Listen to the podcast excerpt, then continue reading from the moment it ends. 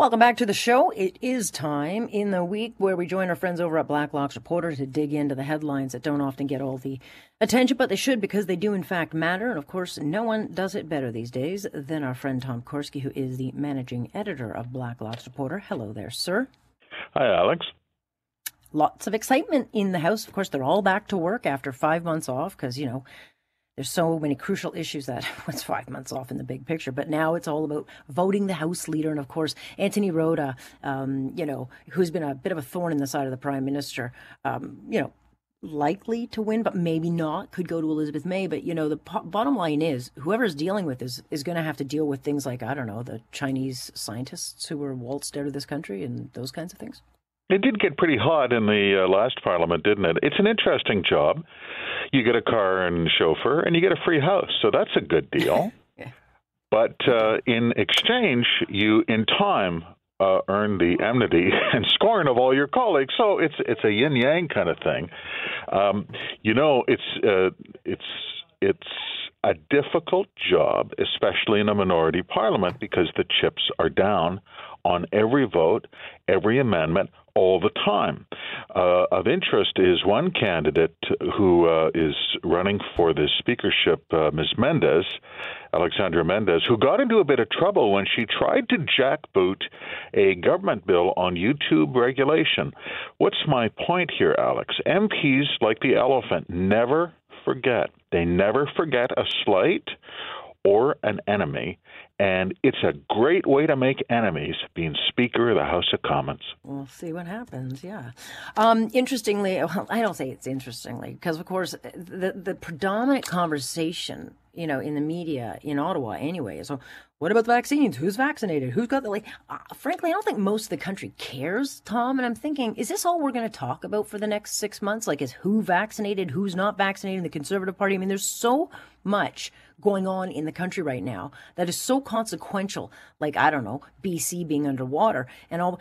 Who's vaccinated in the Conservative Party?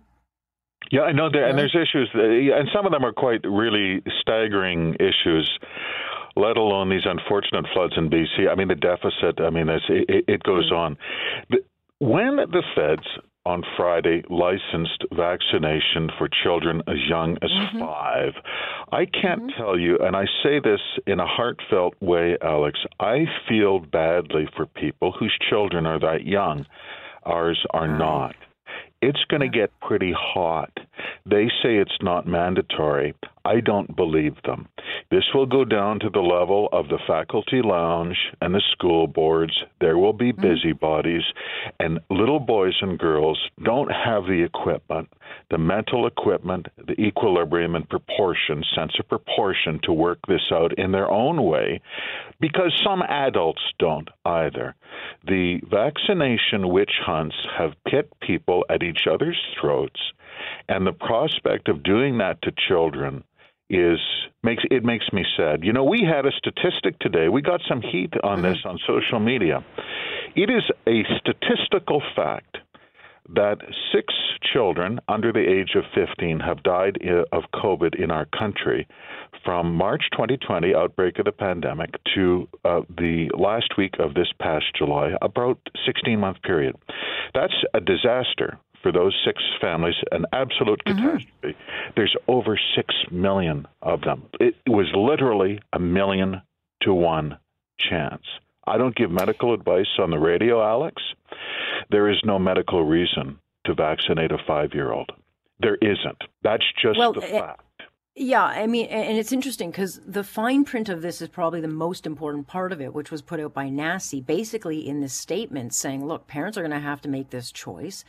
And given the term, this is their wording, given the term uncertainties surrounding pediatric vaccinations at this time, children and their parents should be supported and respected in their decisions regarding COVID vaccines. One so they that. shouldn't be stigmatized for accepting or not accepting these. So it is a very divisive issue, but NACI is actually putting out the right messaging saying it's none of your business. oh, trust me. No, no, no, no, no. Yeah, no, the boat's in the water, Alex. There's there, there, there's some very enthusiastic busybodies who love telling their fellow Canadians what to do. You know, we had a quote today it was from an epidemiologist of all people, and an academic, a university academic, who said, uh, "Yeah, I have I have a small son. I'm not I'm not getting them that shot." But wait until the school boards and the teachers and the parent councils all weigh in because they're all so smart, and and these little five year olds are going to get caught right in the middle, and it just it just really makes you sad. It's going to be awful. Yeah, but you know what? Kids do have voices, and um, there could be a charter challenge. I mean, I, I can tell my son he's getting a vaccine. If he turns around and says, I don't want the vaccine. He does have a voice, and I don't think a lot of parents understand that. Maybe lawmakers don't really realize that kids do have a right to make their own decisions. So we could see some interesting uh, challenges out of this wherever it goes. Nonetheless, I'm so sick and tired of this issue and having people kind of butt in and uh, nose around. I mean, um, as you guys report, I mean, even these mandates aren't actual mandates. I mean, Transport Minister uh, Omar Alghabra is confirming that unvaccinated air passengers may get exemptions for COVID shots. I mean, I thought the Trudeau government was putting, you know, this ban. He said it. He was going to ban unvaccinated people from traveling, and yet every single day we're learning out. Well, it's not really a ban, and here's a loophole. And so, look, this mandate's not a mandate, which is why I scratch my head and go, why are all the reporters just obsessing over one thing? Why not go and challenge Mark Holland or any of the liberals and say your mandate's not really a mandate because so many people can get out of it? Well, and isn't it worse than that? I mean, uh, how can a cabinet be this unclear on something as fundamental as that? The prime minister made the blanket statement. You're absolutely correct. Mm-hmm. His words had only one meaning. If I'm a Christian scientist, I don't get to step foot on an airplane, but that's ridiculous. This is not East Germany. This is Canada. It's a free country still. And so there were uh, uh, obvious concessions that had to be made because we don't live in that kind of country where a leader of a cabinet gives mandatory medical advice to 37 million people. So yeah, hmm. sure, it's been a media failure, but you know, there's a lot of people have been confused, upset. Can I get get on my flight or not? If I can, am I getting a refund or not? These people, uh, all the way through this for the last year and a half, Alex, you know, we see that as our job. I'm not being sanctimonious. Other media don't. I get it. They want to play who's hot and who's not. But guess who's caught in the middle? Mm-hmm. Can I go to work or can't I? Will I get a refund or won't I? Can my son or daughter go to elementary school track and field day or not? And people mm-hmm. won't give them the straight answer because everyone's too busy giving histrionic speeches. It's very irritating. I feel bad for people. Yeah, no, they're playing politics with an issue that should not be political, and that's why there's so much division in this country. But I do, I want to jump off this one because I, this one caught my eye about the audits. So there were audits and papers that you guys got uh, documentation on approving grant applications, which found nearly one third had incomplete paperwork, which means we have no idea where the money went. And one of the internal audits uh, was in the Foreign Affairs Department. So 33 percent of the paperwork was missing in 2020. We're talking 25, 20.5 million uh, was sent to the Philippines to help them recover from a typhoon back in 2013. They have no idea really what, what the money was going to, and then they found out, oh, it was to, to buy karaoke machines because that, that will help you recover from a, a, a typhoon. But then another audit of the same department couldn't figure out how to spend foreign money uh, in Afghanistan. I mean, a, qu- a quote it was something difficult to find good initiatives in Afghanistan to disperse the amount of money available. Seriously? But, but the, the problem, like, the problem you can't find money to money. spend in Afghanistan. I don't know. Give it to the veterans. Maybe they could pay for safe houses. Well, the, the, but the problem was uh, someone back in Ottawa wanted the uh, bumper sticker. They wanted to say, "Look at all the money we spent in Afghanistan." You know, foreign aid has the reputation it deserves. You go to cut foreign aid, you know this. Everyone, every time the subject comes up, can't we cut foreign aid? Although the largest cut to foreign aid, over a fifth, was by a, a Liberal Prime Minister, Paul Martin, who said, "You know, we have to balance a budget in this town. We don't have a choice." That was a budget to remember. Uh, every we time can't you go the provinces anymore. Aid, Let's just cut foreign uh, aid. I know.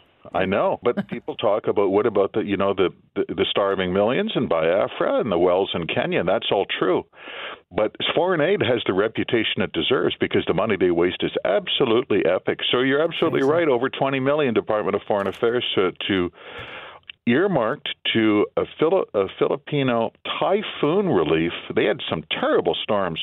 Wound up spending it on basket weavers and karaoke machines in the name of economic development. Even the auditors said, "Yeah, no." no. We can sing our way to prosperity. No. yeah. Nonetheless, I'd say I'd say I'm surprised. Nothing surprising. Even the auditor said no, and, and their employees. yeah, no kidding.